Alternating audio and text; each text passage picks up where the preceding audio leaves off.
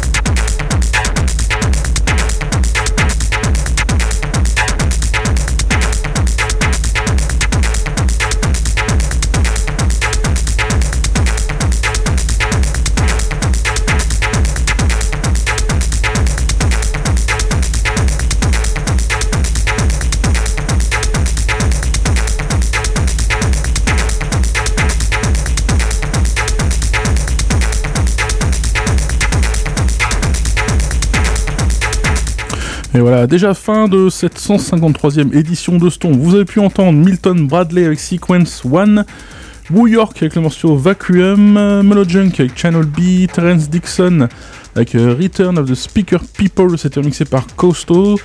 Euh, on a eu aussi euh, Derrick L. Carter, Dixon, euh, Rick Schwartz et Am pour le morceau Where We Out. Euh, bon vieux tube. Mr. G avec euh, Delay Prayer.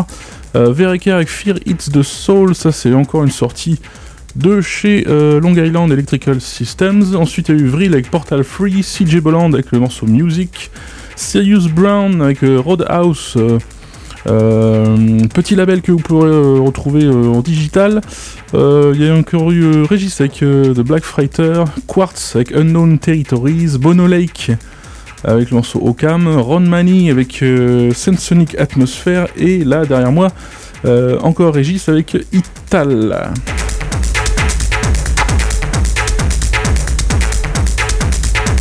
Voilà, Stomp c'est terminé pour ce soir. Je vous dis salut, à la semaine prochaine.